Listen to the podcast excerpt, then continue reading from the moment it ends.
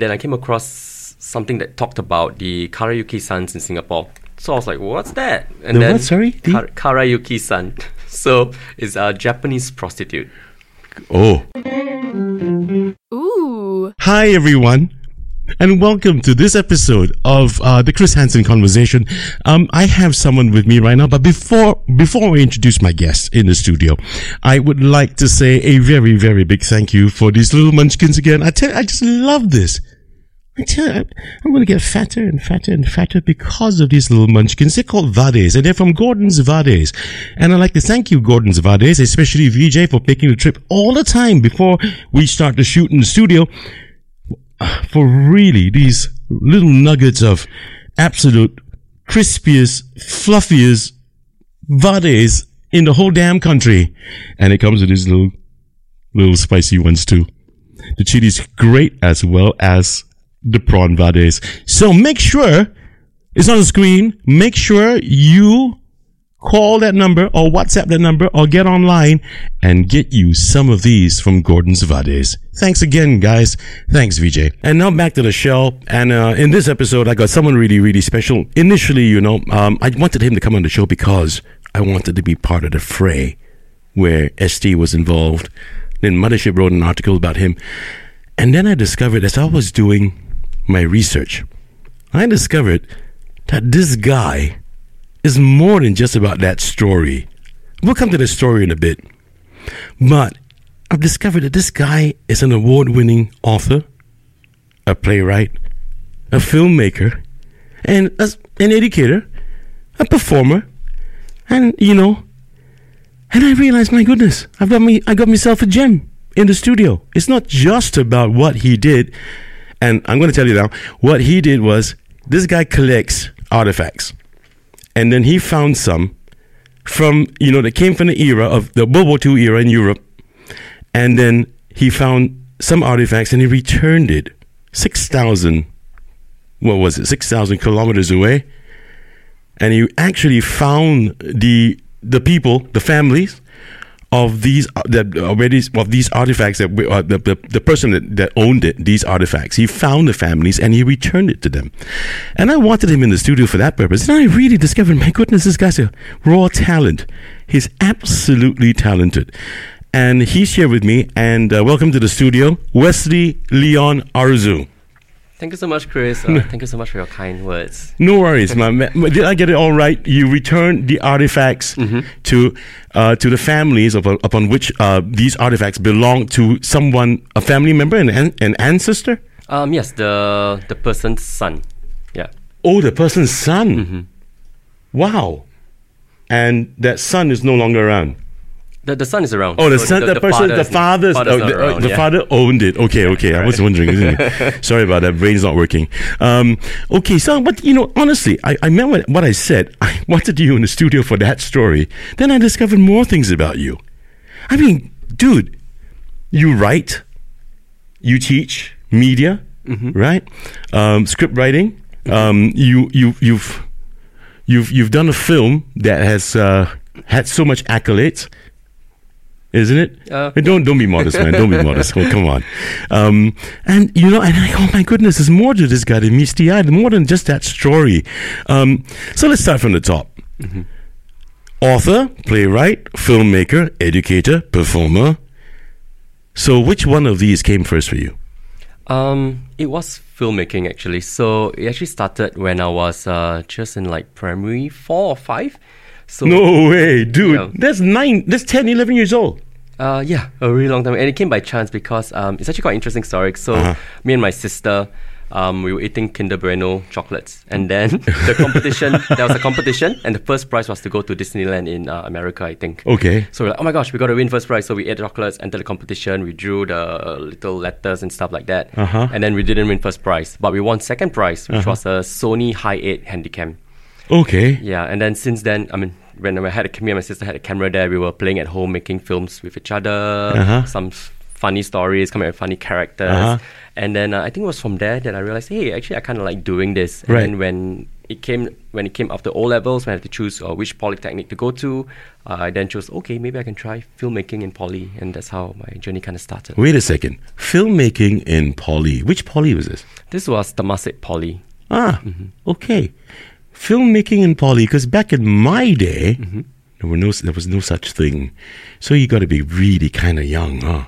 Mm, yeah, I think back then even there were only like maybe two or three courses in Singapore that did filmmaking. There's one in Ngee Ann, Right. um, Temasek Poly at the Right. time, but nowadays there's like so many more. Yeah, nowadays, huh?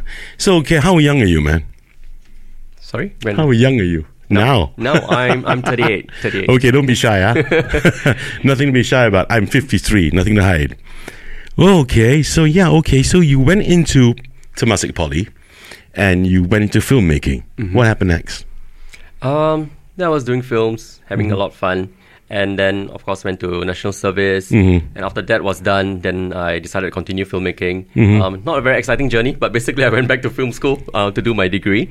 And I just, for me, um, while doing films in school, Mm-hmm. I think it was during the holidays, like school holidays. That's the period where I would um, um, do film projects with my friends, and then with the films, we would submit to festivals or com- or screenings in Singapore, etc.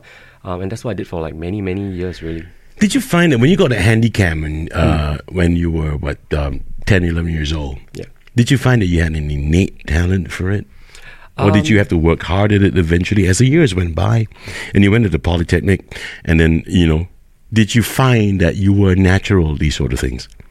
I think I generally like to tell stories. So when we were playing with Handycam, it wasn't just oh filming the hamster run in the cage, but it was filming a story, a story that we, me and my sister would, would make up.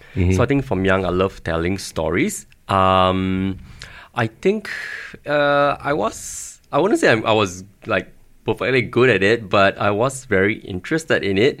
And I think since young, when I would play with my toys, um, it's actually the same thing. When you're moving your toys around and they're all acting some, Yeah. a bigger thing. Yeah. Um, it's actually yeah. So I think it all came from from that really. Mm-hmm. Um, and my dad's a big mo- movie buff. He watches like TV all the day, all day long. So Mm-hmm. I think that had an influence as well. So do you owe any of these to anyone? Um, I wouldn't say the skill sets, but I think when you go into filmmaking or you go into anything that's arts related, Right. Um, having the support of your parents does play a huge role. Okay. So because if the parents are not supportive, then you might detour and go to science, right? And you might, might forget about your arts thing. But my parents were very supportive, so I think that helped a great deal for me to like, okay, continue this this journey and see where it goes. Right. I think for many people, they never had the opportunity to even see like, oh, where would this go? It Mm-hmm. just kind of stopped there as a hobby. Yeah.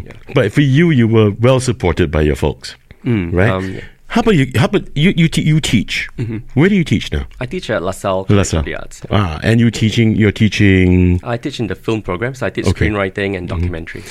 Do you find it today mm-hmm. the kids that you're teaching, or the kids you have been teaching as well, Yeah. do they have that kind of support from home? Because this is nothing like you know being a doctor or going to be a lawyer or going to be an engineer. It's film, right? Yeah. So, uh, do you hear any feedback coming back from these kids about how much support they get from home?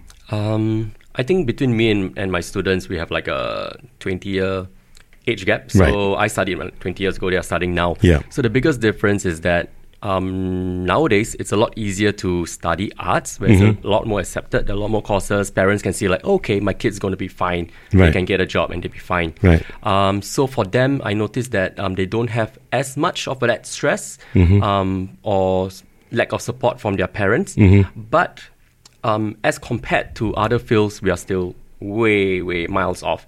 So some students still feel the pressure because it may not come from the parents, but you know, like if you go CNY visiting and then your relatives ask, "What do you study?" Film. What? What's that? Yes, you know. So that pressure can come from there as well. I think people who do that kind of shit, you know, I mean, it's, I mean, it's real fucking sad. Why? Because, I mean, look, if, if I were a kid today and I, and, and, you know, like one of these students that you just mentioned, and someone, um, you know, uh, someone, a relation or relations were to make mention, like, why are you doing this kind of things? And it's just so discouraging, isn't it? But then again, then again, that being said, your guide has been doing this for how long? Sorry. I mean, someone being a filmmaker, for how long already have you been doing this? Um, Besides teaching, you're in the field, you're in the industry. 20 years. 20 years, okay. For a guy who's been in it for 20 years, I'm going to throw this at you then. Mm. You know, when people ask kids these sort of questions like why are you in media why are you in filmmaking why are you in film per se yeah, Um, could, is there a future or not because singapore is so small look we've only got how many big players do we have here man one. And if you are if you are a uh, picture company yeah you also look towards this one to, to you know to commission you to do stuff for them. Documentaries yada yada yada yada right? Yeah. which i'm sure you've had experiences with. Um, and is there any truth that uh, you know the young people today should they go into filmmaking or not? I asked this question practically on with, with, with a lot of my guests. Like um, you know is there you know, people who do interesting things you know even if they're hobbies but hobbies that earn that earn money okay? Would it be okay for the young person to go into this field? Now you've got students already in this in in, in, in on this course right what would what if i would if you would if i were one of your students and you have this question coming from me what would your answer be to them Um, so I think it depends. My, my answer to them would be, um, what do you um, rank higher in your life? So if find something that's in the financial side of things, you want to earn a lot of money, then probably not to go into the arts because um, unless you open your own your own production house or maybe you get a really high position, then yeah, Right. sure. But um, generally, I think when they did a survey of graduates from NTU from all the different courses, um, the arts related course was the last one in terms of when graduates come out, how much pay do they get? So it was last by a big gap from the first one. Um, so if money is an issue, then probably not the best thing to take up. Um, the other thing is that if you're also someone who is needs that kind of encouragement for people to go, hey, no, you can do it, you can do it, you'll be fine, um, and you're still unsure, then maybe this may not be for you Right. because if you're going in for the long run, you can't always depend on this kind of like encouragement and support. This is something you need to have in you because Yeah. I want to do Self it. motivated. Yeah. Yeah. So it really requires a, a lot of that. Sometimes it may not become just then and that. Say you're 17 years old, you may not have it yet, but it may Mm-hmm. grow over time. But usually there's something there that's kind of what, what do you mean? Something that you mean a seed. yeah, correct. All right. But Wesley, what you just said, thank you so much for your candor. Ah, let me just put, let me just uh, angle it this way. what would you think, in your opinion, opinion, and by your experience, can be, should be perhaps done in the arts, for the arts, perhaps even, to make sure the vibrancy is just going to grow and get bigger and better for young Singaporeans who really have a drive and a passion to get into this field of work. Mm-hmm. What, in your opinion, think ought to be done, should be done, could be done, must be done, maybe? What do you think? Um, we're definitely growing a lot, so we have We lots are? of a lot of like. post- Fuck me, I never realized that, man. I mean, I mean, in comparison to like 20 years ago, yeah, it's, it's Really? I thought we were doing more stuff back in 20 years. I mean, I mean, okay, pardon my puny brain, man. But we talked about 20 years ago, right? Uh, we've had in the 70s, dude, come on. We had the Shaw Brothers here, man. We had in Siglap. Next to uh uh where I think where Ocean Park condominium is now, where Jackie's Bowl used to be. I think there was a movie studio there, right? We had the silver screen people, uh, Saloma, you know, P. Ramlee, the Malay, the Malay, the Malay uh, uh, uh, dramas, isn't it? Even on Sandiwara was quite something. Yeah, um, yeah. I mean, I mean, okay. I mean, haven't heard that word in a long time. Fucking okay. I know. I'm old. I'm old, dude. I'm old. Okay. Um. oh, okay. Older. Yeah. So yeah. I mean, we've had so much happening. Then we even had our own. Uh, this action star. There's a. I can't remember her name. Oh gosh. Um. In the seventies, and it's it's a female action star. You know. Wong? Cleopatra Wong, thank you so much. Talk to a film guy, he knows all this. we even had the Bionic Boy, right? Oh, I didn't know that. Yeah, we had, we Okay. had. He was a St. Stephen schoolboy. Uh, Johnson Yap. That was his name. He was older than me, I think, by two or three years. Uh, when I got into school, I was from St. Stephen's and St. Pat's, right? So, so this guy was from the school. Uh, Johnson Yap was his name. Right? And his younger brother was in was my batch. He was, and he's a all taekwondo exponent. And he became he became he had that one film, you know. So eh, I don't know, man. I mean, if you ask me, I think things were a lot more, hey, happening, ah, way back when. But compared to today, today, if we're talking about when you say the arts, and now this is where I'm at odds with things about things here. I've always felt that there is seem to be a separation between let's have a debate about this between the arts and entertainment. Agree or disagree? Um, yes. So entertainment could be more leaning more towards something a little bit more commercial, perhaps. yep. Um, but arts could be something a bit more independent. So if it's more independent or a little bit more indie, um, So indie don't make money. uh, it may not make as much money. Yeah, the venues that may, may, may be playing in may be so small. Yeah. So Uh huh. Uh huh. yeah, those kind of things. So that's a problem, isn't it? Um, it is. I but in terms of like the arts, I think we are growing in other areas. For example, animation. So we have a lot of big companies coming to Singapore, like Ubisoft and stuff like that. but in terms of cinema, um, yeah, definitely we had a big, a big, a kind of like a setback for quite a while. And I think because I don't know, cinema costs so much money to make something where, um.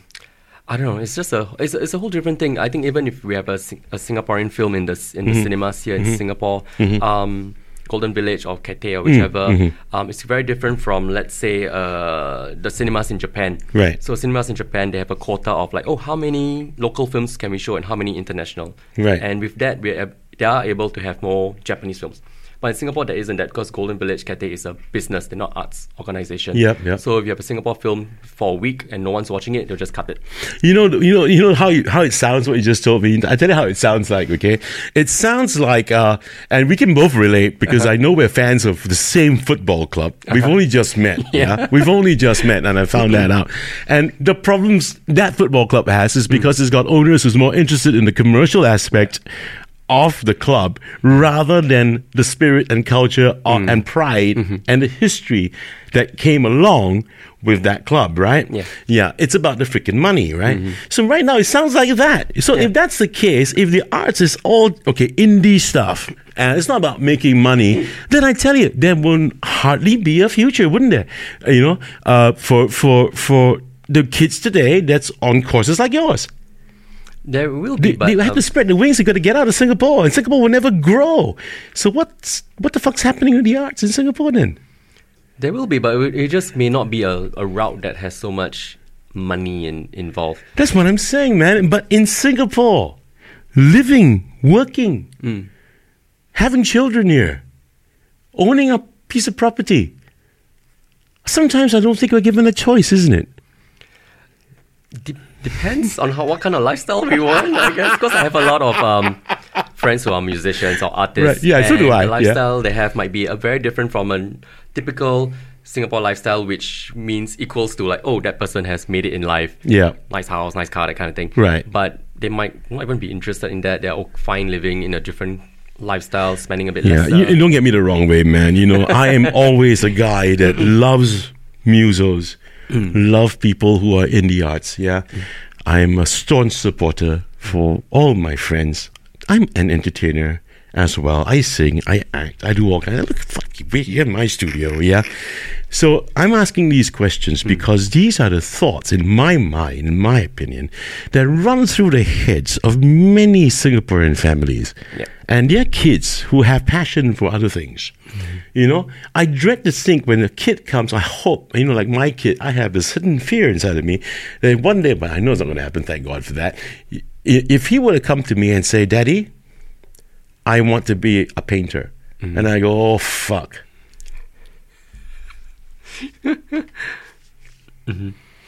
Because who the hell in Singapore is going to support that?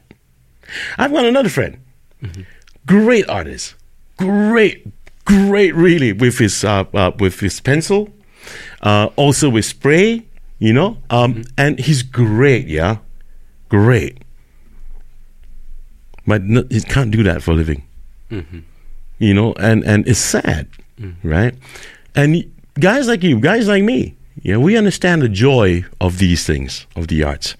And it irks me too when I hear a lot of young people today. Now, most of them are not that young.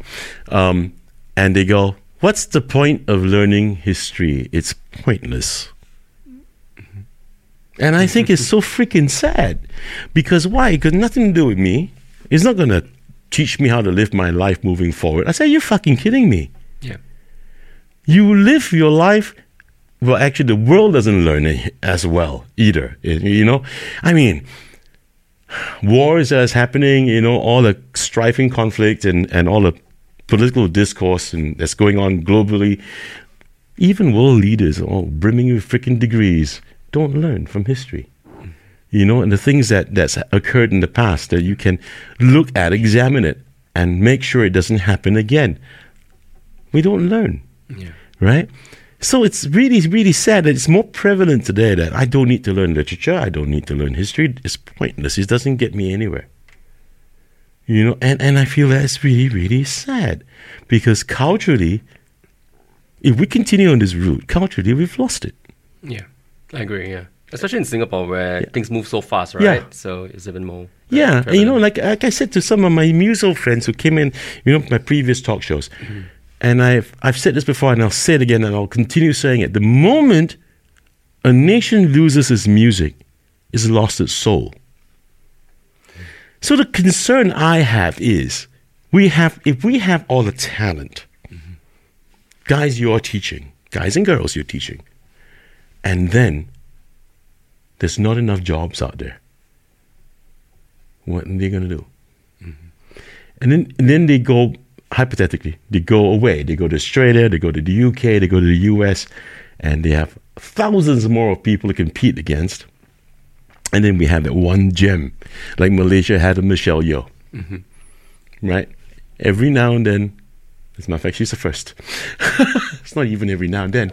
Uh, and then Malaysia says, Yay, we got, you know, Dato Michelle Yeoh, and she's an Oscar winner.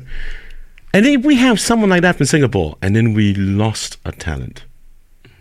Now, of course, argument could be we didn't lose a talent. That fella Singaporean can't change the fact the guy's there and he's doing great, great. Yeah, we applaud and we should. But we didn't groom him here. You see where I'm coming from? So I think, and the next argument would be, come on, Chris, come on. It is, we're Singapore. It's just a tiny little place. What do you expect? But can we think out of the box? Why do I do what I do? It's a tiny place. I'm not thinking about just Singapore. That's my point, right? So, where you're sitting right now, I'm doing so much talking. You should be the one talking. Uh, where you're sitting right now, man, you know, based on the things you've just heard me say, what do you think? What should be done? What could be done? Hmm. Opinion. It's uh, I threw a spanner. I know. I think it's it's definitely tough. Um, I think because of Singapore being so small, it does affect greatly for certain art forms. Um, for example, cinema, like filmmaking for the big screen. Um, because our nation is not that many people, so even if everyone went to watch the film, it still may not make back the money to some degree or whatever how big the, the movie is. Mm-hmm. So, which is why a lot of films that are made in Singapore, their target is not just Singapore, but maybe it's Southeast Asia, mm-hmm. Malaysia, Indonesia. If you're mm-hmm. making like a Malay horror film, um, that's your target because you want. That's the only way to recoup back your losses. Because if if it's a Malay horror film and if every Malay speaking person went to watch in cinema in Singapore, probably still can make a profit. You know that that's severe. But that's for for film for cinema kind of Yeah. kind of stuff where Yeah. it costs so much money to make. Right. But for other art forms, like I don't know, I, I'm not so sure what's going on, but um, definitely we could use a lot more um, help in the grant department. So I have friends who are musicians where um, when they're applying for a grant, and if they don't get a grant from a certain organization, it means that they may not have enough money for the next two years because the grant will last them two years, and it means that okay, they might stop playing music or just be, just be done. So, which I'm guessing a lot of um, artists may fall in that category of oh they did not get a grant they just can't continue because that grant actually helps them to create certain works and also give them some kind of I don't know some kind of money to, to sustain a certain period of time. You're talking about IMDA, yeah? Uh no no I, I'm their friend. so yeah so it's, yeah but those kind of stuff um that's a big but again again I mean we can't re- I'm not sure what's going on in the organization, but they can't support everyone who applies. So Sure, I've heard that before. so, what do you think? Young people today, freaking talented, come together and they go, let's be enterprising, let's be entrepreneurs, and let's start from the ground up. You know Sandy Tan? yeah, yeah. Hey, Sandy, shout out to you, Sandy. I hope you're doing great in the US. She's done great, but she had to get out of here. with a book as well. Yeah, I mean, very, very happy for her, really. Uh, she's so passionate about this, yeah. And Sandy Tan is now thriving in the US. Uh, but like I said, if we could do something out of Singapore, planned, produced out of Singapore by Singaporeans, and we can film something that takes the world by storm. Mm-hmm. You know, I think that's going to be great. And I don't see why we should lose sight of that. I I feel perhaps maybe people have just given up too easily or can't get the grant, you know, and we're too over reliant on grants. If we can't get a job, then we create it for ourselves. I don't know. I mean, is there something missing today? Uh, maybe in, in, in, in courses like yours, perhaps, you know, and, t- and telling your students that, guys, tell you what, man, think out of the box and start your own thing. It's digital. You don't need to have reels and reels of film anymore, right? It's digital. It's not that much more expensive. It's digital. And I think it can still be done. My take. Anyway, I wasn't digressing, you know, whatever, whatever I've got planned, because really it's something that's always been heavy on my chest. Because when grants are offered to the arts community, the issue I think people, you know, some segments of the people in the community that gets that, get- that got impacted are basically the musos.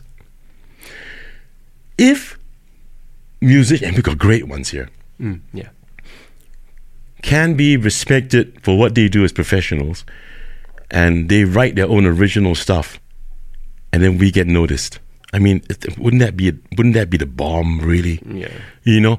Um pretty soon the next episode uh, i'll be having the good people from an iconic band in singapore. Uh, they'll be here uh, for, for, uh, with me in the studio and i'll be talking to them. They wrote a fantastic song and that song took the charts man. Guess what? One and only. You know and and i'm and i'm asking myself why?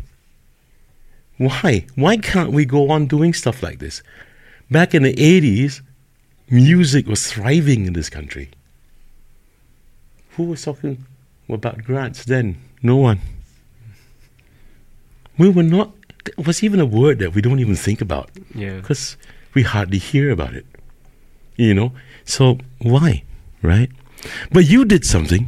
You you had this wonderful film uh, called "I Want to Go Home." Yeah, um, and that one had its world premiere at the Busan Film Fest. Uh, and nominated for the let me I hope I pronounce this right the Mecenat Award. I think so. hey Kai, you can put that one up now. I want to go home. Yeah, that one. Yeah, here we go. And uh, and ST uh, said, "I want to go home." Will pull tears from even the most hardened soul. Can you tell us a little bit more about "I want to go home"? Sure. So I want to go home. Um, is the story of a man named um, Yasuo Takamatsu. Mm-hmm. So Japanese, huh? He's a Japanese man, and Right. he lives in um, Onagawa, Japan, which is on the western coast of Japan, Mm-hmm. uh, not far from Fukushima. So in 2011, when the tsunami hit Right, Japan, right. Um, he lost his wife. Oh dear. And at that time, he was already in his 50s, but then he decided to take up scuba diving. Mm-hmm. And he would search for his wife every week. So he'll dive and find for his wife.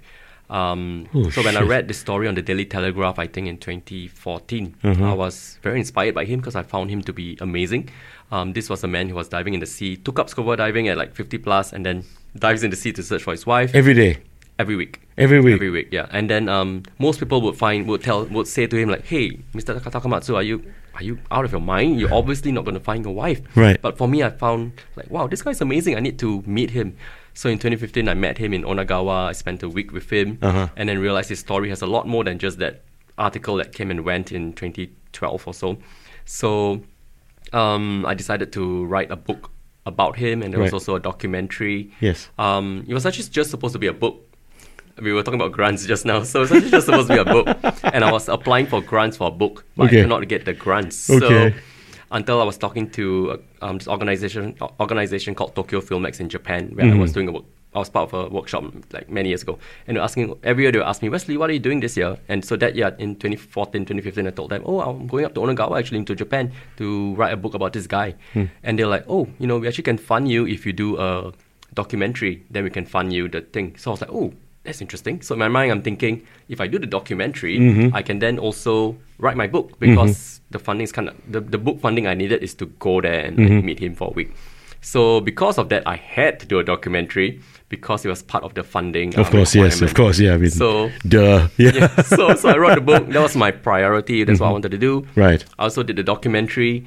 Um, when I did the documentary, um, I brought my student up with me at the time because we didn't have enough budget. Right. Um, so we went to film, uh, and it was time to show the documentary. It was like an hour long because that was the requirement. And I felt like, okay, not too sure what to do the documentary. I think I'm gonna put it on YouTube or stuff like that. That was my intention. Okay. I was thinking, oh, you know what? Maybe I'll just try and submit to some festival, see what happens. Okay. So I submitted to Busan because that was the festival I always wanted to be in as a as a film student when I was a student. Okay. So before doing this film, I was doing short films like all the time. So there's Okay. maybe like 12 or 13 short films. So every short film I have, I will submit to the Busan Film Fest, but I'll never get in. So this time came where I had the film, I was like, okay, I'll just submit. Maybe because it was longer. Yeah, it was. I'm only kidding. I'm only kidding. I'm not saying it's a sweet story. I think it's a sweet story. Yeah, and then it was selected, and um, it's kind of interesting because now with the book and the documentary out, um, we have two versions of sharing his story. Right. Um, just now the year 2023, Uh-huh. um, Mr. Takamatsu still dives in the sea every one to two weeks. Um, he's already 65 or so. Um, I still talk to him from time to time, um, but he's uh, he's really happy now because um, he's uh, he's now a grandfather. So his his daughter gave birth like two years ago. So Right, sometimes he right. shares with me pictures of his him and his grandson. So Okay. he looks happy. Um, I even eventually, I think my main thing was to find out why is he still diving? Like, Mm-hmm. why why are you doing this? So, but I can't put it too straightforward. So eventually, I asked him, and he said, "I dive because um, that's the only way I can feel close to my wife." And I kind of understood that, and I kind of okay, you know, if that brings you some amount of um, closure, Closure. to some degree, Mm-hmm, or you feel happy when you're underneath the water, feeling close to her, um, sh- sure, yeah. Oh man, poignant story, huh? Mm. So to this day, he still dives, Yep, he still does. hoping to find his wife. Mm. This is going to go down into folklore for the next couple of hundred years, man. Yeah, that guy who dives. Yeah. Yeah, the guy who dives is like, um, it's like the dog. Uh, oh gosh, Hachiko? I th- thank you. oh boy, happens only in Japan. Huh? People and even animals are so loyal to each other. huh? It's amazing, man. Yeah. Yeah, wow. So this is an interesting article. Uh, Kai, I don't know whether you put it up yet just now. Um, the LaSalle teacher gets his biggest break at Busan Film Fest 2017. Here we go, man. There you go. Cool. Yeah. And uh, yeah, it's. I think I think it was a great idea. I mean, coming across the story of his and then uh, you know filming and filming it and all that. Wow, wow. So, would you call yourself, man, a Renaissance man? Because that's what I'm naming this episode. that one Wow. with the Renaissance man. Uh, I'm not, I mean, I like to try different things. So Dude, I mean, come on, man. I mean, you write, you teach, you know, and it's uh, the arts and the literary world that you are involved in. Yeah, you you do you you you're a filmmaker. I mean, how can you not be a Renaissance man? On top of that, you know, you besides the the film, right, uh, that you've done, I want to go home. You also wrote a book that became the Singapore Book Prize winner, and that is this one. I'm showing it because I've just been gifted this from Wesley, the Punkawallah and the Prostitute. Can you tell us a little bit more about this one? sure. So Singapore literature. I love the artwork, man. I feel like getting inked with this. Nice. so this one came about um, after I want to go home. Yeah. So when I finished it, um, I spent like two weeks in the library just Mm-hmm. reading poems by Cyril Wong and just reading Singapore poetry. Yeah, so I was just doing that in the school library. And Right. then next to the school library is, uh, next to the section of Singapore books on literature, Mm-hmm. there was a Singapore books on history. Right. So as someone who's interested in history, I went over there and just flipped around. And then I came across something that talked about the Karayuki Sans in Singapore. So I was like, what's that? And The then what, sorry? The- Kar- Karayuki San. So it's a Japanese prostitute. Oh. Yeah, so as I researched more about it, I realized, hey, how can I not have known? I'm like at that time 35 or something. How have not known that we had Japanese prostitutes in Singapore for a very big period of time? From when to when? Um, at least from the 1850s to the 1910s. Really? Yeah, that's like you mean this is pre-war? yeah, correct. Wow. Okay. And that's a huge amount of like 60, 70 years considering Singapore is like 200 years or so, Mm-hmm, right? So, and how come in school, in our history textbooks, we never really Ah, come on, well, not really, like, Oh, I mentioned, mean, right? Come on, man. I mean, it's it's like we don't talk about prostitutes in our school history textbooks. No damn way will be allowed. Yeah, but Right. I felt it was so it was important. Um, so why? anyway, Why? Why was it important? Because I think Singapore history is not just about oh British masters, successful immigrants who did this, did that, formed a big building, but also anyone, everyone else who played a big Okay. part. So like our convict laborers who were here. Yeah, yeah. That one. That one's in our history books, Yeah, yeah. right? That one. Uh, the the convict laborers, like um, Cathedral of the Good Shepherd, was built by them too. Should be yeah. The, Yeah. the their jail was just next to it. Was it? Yeah, uh, over SMU is where the jail is, where they live Holy every day. crap! Really? Yeah. Shit. In fact, there's still a tree there that um, one of the supposedly one of the convict laborers planted as when he was a prisoner, and the tree still resides in SMU. hey, SMU students, your school is a prison. yeah. And let me guess, you think it's a prison still, right? Okay. Yeah. So the whole area is interesting. So I decided, oh, I would like to explore this story a little more. Yeah, um, but again, mm. why was it important? I mean, don't skip the subject. Mm. you talked then. You talked about Indian, the. Indian convicts, right? But why would it be? Why would something like uh, this be important? I'm really seriously asking. I'm not trying to trap you. Yeah. uh, some, sometimes people think I'm trying. I'm trying to trap them. I'm not. I really want to understand. you know, I want people who, who watch the Yeah. show to understand why would that be important to me. As I said earlier, right? Oh, history is not important. I don't know anything about me. I mean, bollocks. You know, I. I want to hear it from you. It's important because so um, along Middle Road was actually known as Little Japan. So this wasn't just It was? It, it was called Little Japan, like a Little India, Chinatown. We actually had a Little Japan, Huh. which would still be around if Wow. things went differently. But um, so over there, it's not just um, Karayuki Sans. We had a big Japanese community in Singapore actually. So there were tailor shops, ca- carpentry shops, dentists. They were all there. Like Hmm. Huh. kind of imagine like a mini Little India. Uh-huh. Um, Middle road. Yeah, Okay. the, the whole the whole stretch. Wow. actually, yeah. Wow. So the Karayuki sans were there. Um, the, in fact, the brothel is right at where Bugis Junction is today. Uh-huh. The facade of Bugis Junction, they kept all the shop house. Mm-hmm. Um, that is the brothel, which we don't know. So people are shopping Under Armour, buying their clothes. Wow, nice, but it, this You, was you talking about you talking about Bugis Street that that that the whole stretch where the Bugis, yeah, Bugis Junction. No, um, Bugis Junction itself. Bugis Junction is. shopping Oh, you mall. mean the shopping mall where they had the air conditioning Yeah. uh, walkway? Yes. That was. That is the brothel. Oh. Yeah, which nobody knows because there's never going to be a signage there that says Karayuki San used to stay there. And people like, what? Hey, Bugis Junction. You all were bottled before, no? Okay. Yeah. But the, the good thing about that is that they managed to keep the architecture in there still. So that's great. I applaud them for keeping it. It could have been easily gone. Yeah. But Okay. yeah, but still there. Minus the red lanterns. Uh, yeah. Minus red lanterns, yeah. But it's there. So it's cool. So okay, so maybe maybe that's the reason why uh, that was a Japanese red light district. That um, then you had Bugis Street across, right? Mm-hmm. Yeah. And it became our infamous Bugis Street back in the sixties, seventies. Uh, uh, and wow, and I'm not talking about the time when Kumar was there for Boom Boom Room. Yeah, I'm t- talking about way before that. Um, maybe that's why. Maybe because the influencer all seem to be congregating around there. Maybe, maybe. I mean, there's Huh? a big, Yeah, the there's a vice big gap influence. in between, but I'm not sure. Yeah, definitely. Big gap. I don't know, man. Maybe that place is meant to be. Okay. vibe, vibe. But today, no, there's no vibe there for this. I know that. So, what's the story about for this one?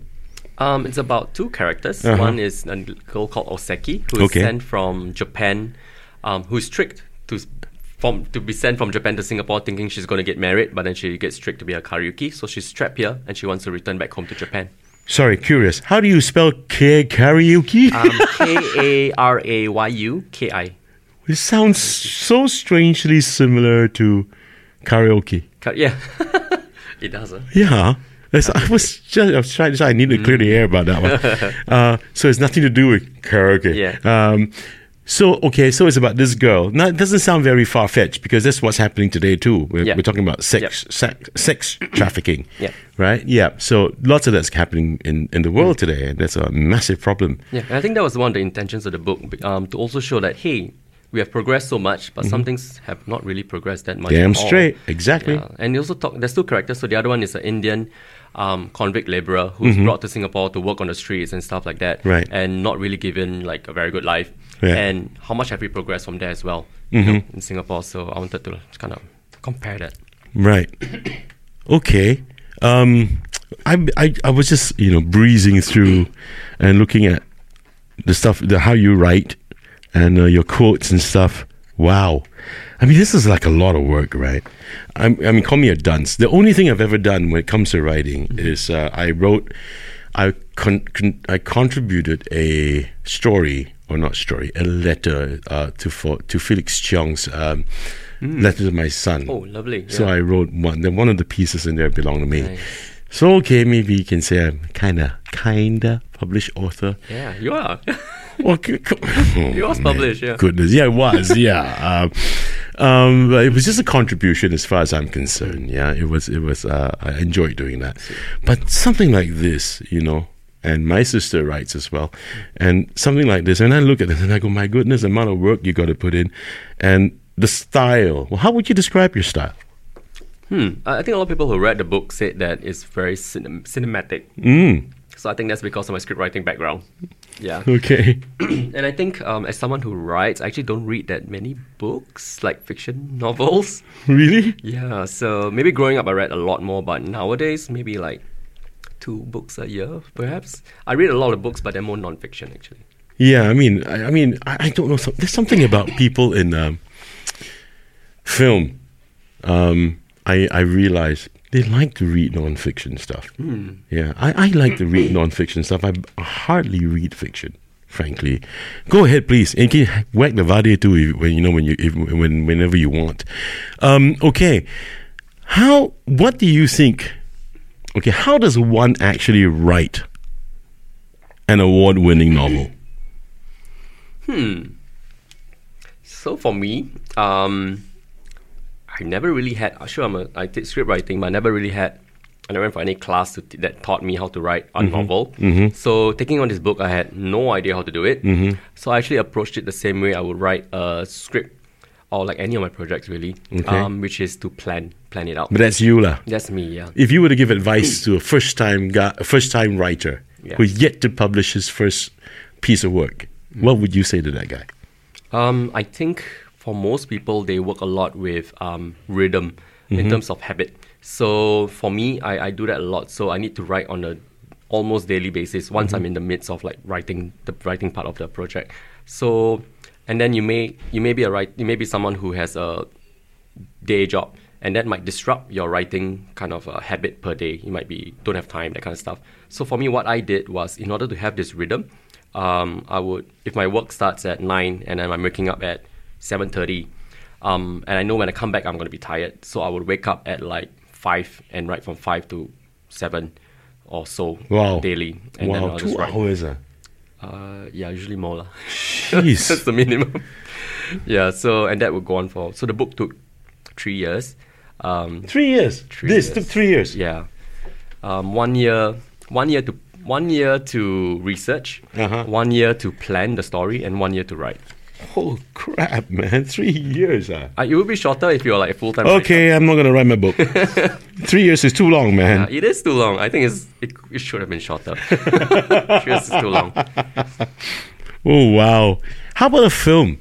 What do you, in your opinion, your advice, first time filmmaker? Yeah. What would your advice be to make a good film? Wow, I think it'd be great if you can tell a story that is unique to Singapore. Because I just that's, that's why. Why? feel the same way. You know, I tell you honestly, man. Can I tell you from a consumer point of view? Yeah. Ah. Sometimes we just like to just stray away a bit from content that's largely Singapore I think it's getting a little bit ridiculous. I'm sorry to say this, but I'm saying it. you know, it seems to me that, including our own sole, only, lonely major broadcaster, seem to only want to have something that is beneficial to society and is Singapore based. Um, I mean, look, I understand. I understand the the virtue and the value behind something like that. But shouldn't we like explore other things? it, it can be explored in a different way. So if we look at films like Parasite, that is about Korea Yeah. and the living conditions. oh But god, here we go. The comparison is gonna be. I know where you're going with this. It's, it's important because I think that is the only thing that we have as an upper hand against anyone else. Because if you're going to look at technical aspects of things, we are behind. If you want to compare certain things, just compare films, like films. Mm. Um, but when it comes to stories, Mm-hmm. um, no one can tell the same story that you have in Singapore, right? So that is one way to have a bit of upper hand in terms of comparison. Okay, Yeah. let's talk about since you brought up Parasite. Let's talk about Crazy Rich Asians. Mm-hmm. I mean, that's not entirely Singapore, isn't it? But I mean, that's not not considered Singapore. Okay, film. so it's, it's a cultural phenomenon, Yeah. isn't it? Yeah, it's not a Singapore. That's what I'm trying to say. That why can't we think outside of that? You But that one is like it's unique to America. It's about American-born Chinese. Yeah, yeah, well, yeah, unique to America, but Singapore was also featured inside the movie, isn't it? Right? Um, American-born Chinese feature, okay, okay, done by American, but acted by people that are, you know, some of them are not American-born Chinese, uh, and that our talent on that side across the causeway is talent from. Oops, sorry, oops, talent across from there moved over to Yeah. the U.S. This is what I mean. When we do something here, must it really be telling a story about Singapore? Why can't we write a story that is a story that doesn't have to stem out of, say, um, our history, for example? You know, um, why must it be about that? Why can't it be about a, a story that is completely, you know, outside of the boundaries of our culture? I think you can. Yeah, Yeah, but there's just too much of that going on. You, you know where I'm coming from? Yeah, in, in fact, a lot of the grants um, usually lean a bit more like Yeah, if you yeah. have a Singapore stance. Yeah, oh, great. Yeah. Yeah, yeah. See, this is what I mean. This is what I mean. Then that way, you're we're narrowing down of our our creativity, right? That process of thinking of a new idea. It narrows it down. And, oh, we can't get a grant if we're not going to do it this way. You're going to do it this way, and then it stymies a lot of your right brain, man. That's again my opinion, and I don't give a shit. I'm saying it, you know. Really, I really think because I'm a consumer. I'm not about to go and make a film tomorrow. I'm no, I'm not. You know, I'm just. It's just that this is what I want to enjoy. I want to see that we can think out of the box. We can do something different. You know, what is it? Hell, I don't know. I'm not a filmmaker, mm-hmm. but as a consumer, I'm saying it. I think it's it's getting a little bit too staid for years, since as far back as I, can- as I can remember, it's always been about, yeah, you know, it's about the history of this and this history of that. Even the documentaries these days are based on these sort of things, right? Nothing wrong with it, man. Nothing wrong with it. But I think we need to really do something fresh, something new. Stop circulating around, you know, based on the same genres, you know? Yeah. Same thing when we have artists nowadays. Mm. More often than not, in certain in, for certain things, it's still circulating around the same people. We're not getting a lot of fresh faces, but when when we do, they're not really up to standard. Mm. Again, this is me. Mm-hmm. That's why I think, as a consumer, and as a consumer, I can voice my opinion. Yeah.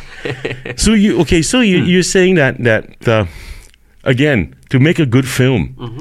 do something that's within the scope, within their within their Um, what they can relate to, relate with. uh, something that you want to say is extremely important. Mhm. Um, not just to entertain, but if you have a message to share, that always helps a great deal. At least to me, I think that's that's that's important. Um, Okay. because you can do both. You can entertain and you can have a message. Ah, thank you. At least that one came out. yeah, so that'd be nice. But yeah, I think filmmaking is, is tough. But um, nowadays, filmmaking is way easier than like 20 years ago because everyone can film stuff now with their phones. Mm-hmm. So it's a whole different thing. Yeah.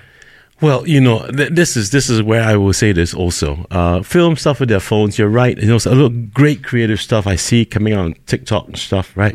I'm not on TikTok because why? Mine's always a long ass show, and mine is not for those who have some attention issues. Yeah. yeah. People who can't just you know sit in their backsides and listen to good shit. You know what I mean? yeah. So. Uh, this is where there's a problem as well. I, I mean, I, I, I know short films, you know, but this is getting a bit ridiculous because it's too damn short now. Mm-hmm. You know, especially when you go to social media and you, you, you, you look at all these things, right? Yeah. And I think it's sad because because people don't really sit down and enjoy things anymore. They just want it quick and fast, and everything's just quick and fast, including your own leisure and entertainment. I mean, Yeah. it's, it's it's it's really sad. Yeah, I, I agree. Yeah. I'm getting too old for this shit. Yeah, yeah. So okay, um, let's let's discuss that that, that elephant in the room, Yeah. Which is which is the reason initially why I called you to come here, and that is to, to, to tell us a story. Um, please don't tell us in the same fashion that you told the others. uh, I'm pretty sure you can sense that this is not the same kind of interview because compared to the ones that you've had before, right? For the same subject. Let's talk about that. You collect artifacts. Okay. It's a hobby. Yeah, Right. How long ago have you started this? This hobby of yours? mm, maybe like six years ago. Why? So for me, um, wow, why do I collect? So I, I started collecting like old video game consoles, um, just to get back. Like, oh, I had that when I was twelve. Now I want to buy it oh, back. you mean like the Sega Saturn? Yeah, that- and, that kind of oh, stuff, wow, yeah. wow, wow. Okay, So I okay. started with that, and then it went on to oh, I want to get back all the toys I used to have because I Mm-hmm. don't have them anymore. So I started buying the toys, and then it came to like oh, I I like collecting like I needed old furniture to put so it's old basically items. in. memorabilia. Yeah, like old stuff. Yeah, So you started with memorabilia, Started not with that. artifacts. yeah, not not artifacts, Okay, yeah. okay, okay. And then um, as I went along, I you know after you collect your toys, then you Mm. complete this the whole collection. Like okay, I'm done. Move on to the next thing. And so eventually, I came up chance upon many different things. Like I have um, this collection of old vintage uh, medical equipment, Mm-hmm, which is pretty cool from the 1960s in Singapore. Wait, wait. Yeah. What we're talking about? Oh, bandages and stuff. Uh, all like uh, the medical instruments. So like, uh, like what? so they're, Like what you mean? You mean you mean syringes and yeah, scalpel those- yeah, scalpels? Yeah, yeah, this kind of stuff. Yeah. What? So, so yeah, But those- why, dude? It's weird, man. Jeez, you're like Mike Myers or No, what? It's cool because I, I, I like um, I'm interested in the history behind the items. Uh-huh. So these items came from a clinic that used to be in Singapore in Havelock Road in the 60s, 70s. Okay. Um, they also treated a lot of the victims during the Bukit Ho Swee fire Okay. around there. And then, um, so this instrument belonged to a doctor. He then retired when he's really old. The shop house looks really cool. And so when I got the instruments, I was like re- looking more into it and found they were actually really interesting. So okay, interesting because because why? Because it was used to treat people like from the, the victims and casualties from the Bukit Ho Swee fire. Ye- yes, and in general, this doctor was really cool because he practiced till really till really old, and then he, he passed away. Um, and his grandson took over the place. He's Uh, old school. I yeah, it's old school. Yeah, and I think what's cool is that a lot of instruments were used for um, the delivery of babies. So back then, I, I'm guessing you could go to your clinics to do that. Okay. And so yeah, so the treatments, most of them were dead actually. So Oh, dude, Kinda you cool. sure you're okay, man? yeah. I like collecting like old postcards, anything old from. No, no, that I can understand. Yeah. But, but man, come on, syringes and scalpels and stuff. Yeah. I mean, used on other people already. Yeah, like yeah. you know, wow, look at that face. he just went yo yo.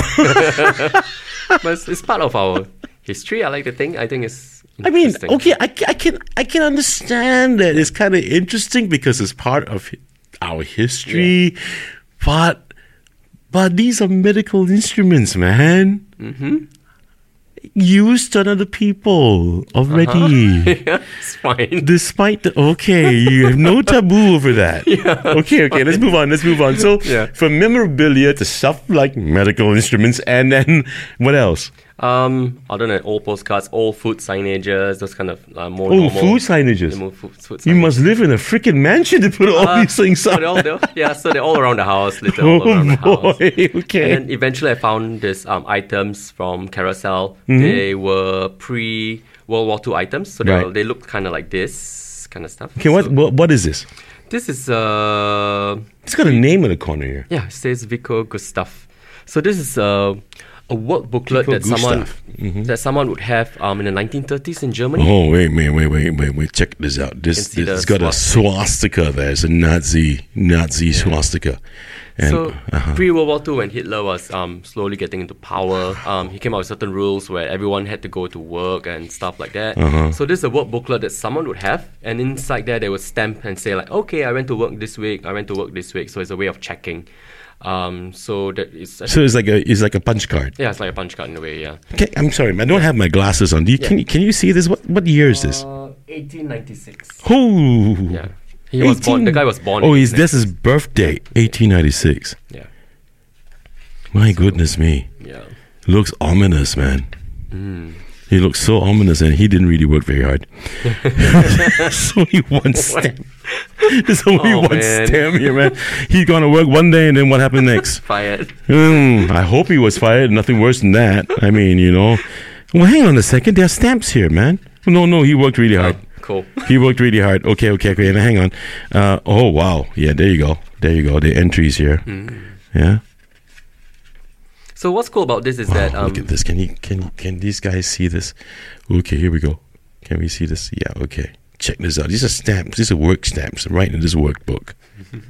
Okay. So what's cool about these booklets is that um, it came with a lot of other stuff. Um, in particular, they belong. It belonged to two brothers. Oh, thanks. It belongs to two brothers, Uh-huh. and it wasn't just like work booklets. It included um, immigration documents, Right. family documents. Right. So the two brothers, one name was one brother was named Wolfgang, and his younger brother Waldemar. Okay. So hmm. Wolfgang and Waldemar, they are German. Correct. Yes. Okay. Okay. Okay. Go on, please. And yeah. so I thought these booklets were really cool to look at. So I was like, wow, I was looking through and kind of saying like, oh, I could actually trace what the brothers were doing from 1930s, 40s, 50s to the 80s because the booklets really took them throughout the last 50, 60 years during that period. Mm-hmm. So I was like, wow, it'd be great for them to have this back because it was a lot of documents that I think the family would love to see because especially the immigration documents had photographs of the family, the kids. Mm-hmm. So I was like, okay, that'd be nice to return it back to the family. But it's always like an idea in my head. Like, That's nice to do, but I might not do it. So eventually, I did do it. Um, like like a month later. So I started to search like the names Waldemar Shack, which is the surname. Yeah. Wolfgang Shack. But it's impossible to find Google unless they did something pretty significant in Yeah, well, life. Like yeah, they were, knowing Google, they were a musician or dancer or something like okay, but it'll pop up. So it didn't pop up. Uh-huh. Um, so I I searched around for many months. I think it took me like uh, eight months or so. I How do you remember. eventually find them if Google didn't really work, man? So I had to hunt down the not hunt down, track down the That's fine, man. Say hunt down if you want to. Yeah. track down the, the children of um, Right. Waldemar. So Waldemar has uh, four, four, or five children, Right. Um, with different names, and then um, so I would search their names, and then um, I wouldn't find anything. I would search on on Google, Facebook, LinkedIn. I was desperate. I was searching on Instagram, everything I can hold on. So this, if their kids are still around, they would be in their sixties. And because of that, they may not be on social media. So Yeah. I knew, like, okay, I Yeah. may not get them there. Um, so I was searching around until one day um, I managed to find an Excel sheet document Right. while searching names because I, I felt they might be in Australia because one of the immigration documents said they migrated to Perth Oh. in the 60s. So I thought, okay, they might be there. So I would search things like Michael Shack, Perth, and then nothing pops up. So I think, oh, maybe they moved around in, in Australia. So I searched like Michael Shack, Brisbane, Michael Shack, Melbourne. Melbourne, yeah, and all these things, and not just for Michael, but for all the different siblings, Right. And anything I can get my hands on, Right. And eventually, I got this Excel document that I could not read, but I managed to like open it in some software, and a lot of words came up, and in these words were Michael Shack, um, and the words um, Queensland Rail. So I knew, okay, Queensland Rail is in Brisbane, Right. so there's a chance he might be there. Um, and so I reached out to Queensland Rail. They didn't reply me, thinking I'm crazy. Mm-hmm. Um, eventually, I, a few weeks later, I reached out to. See, so you're talking about the sirens going by. Yeah, I think, Yeah, I think they're hmm. on to me.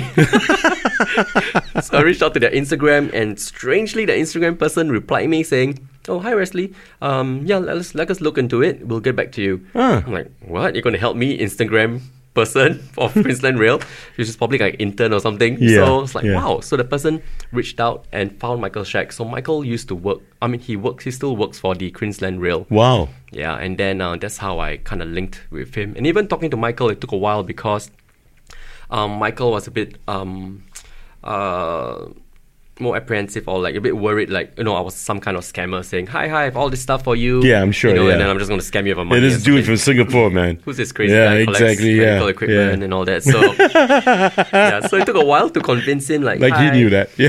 yeah. so I took a while to convince him, and then um, when he said, "Okay, yeah, you can meet me," so me and my wife we flew to Brisbane and Uh-huh. uh, went to meet him and shot a small video and then give him back all the items. And how, how how how did he receive them? I mean, was he elated?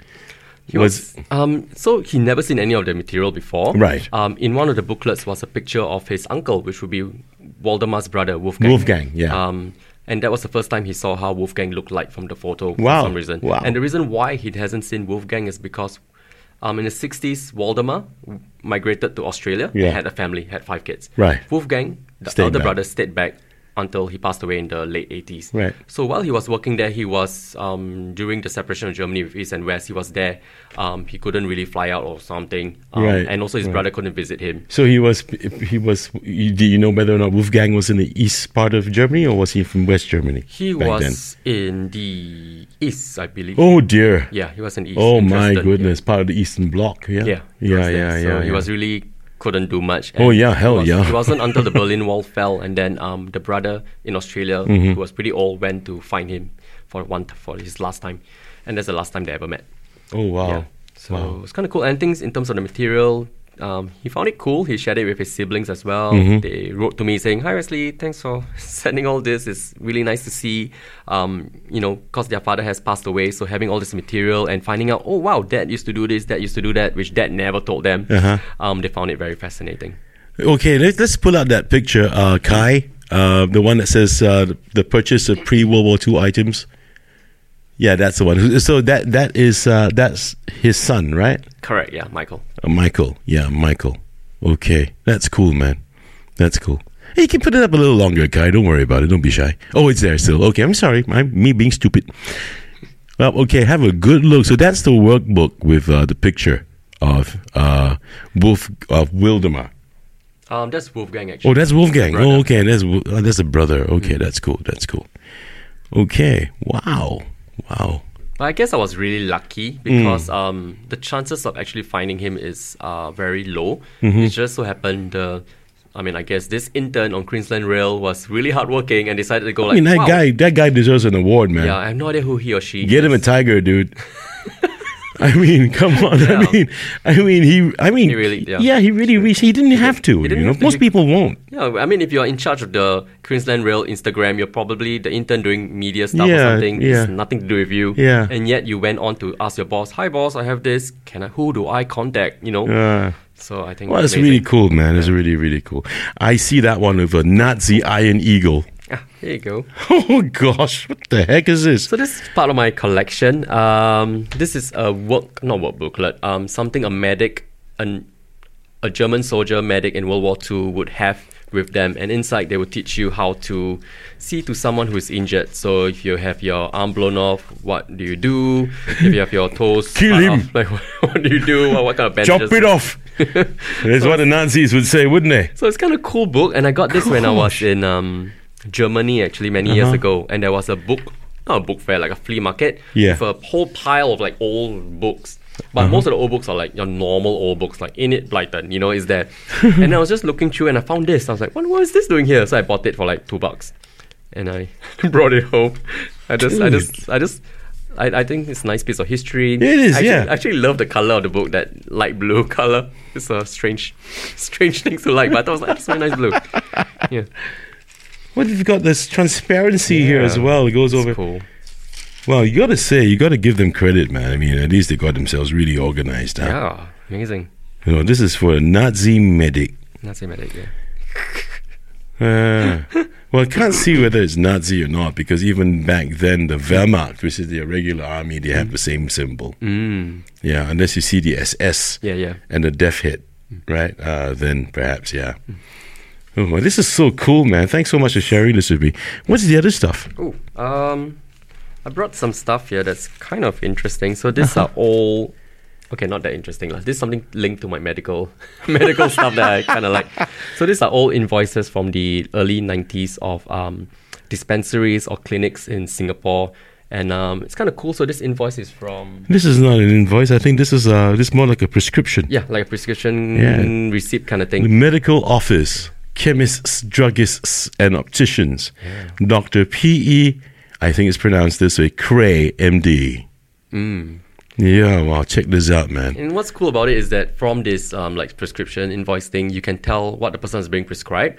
So I think there's a writing of like sodium bromide, which is something um, people in the past would get prescribed if you have like, for example, epilepsy.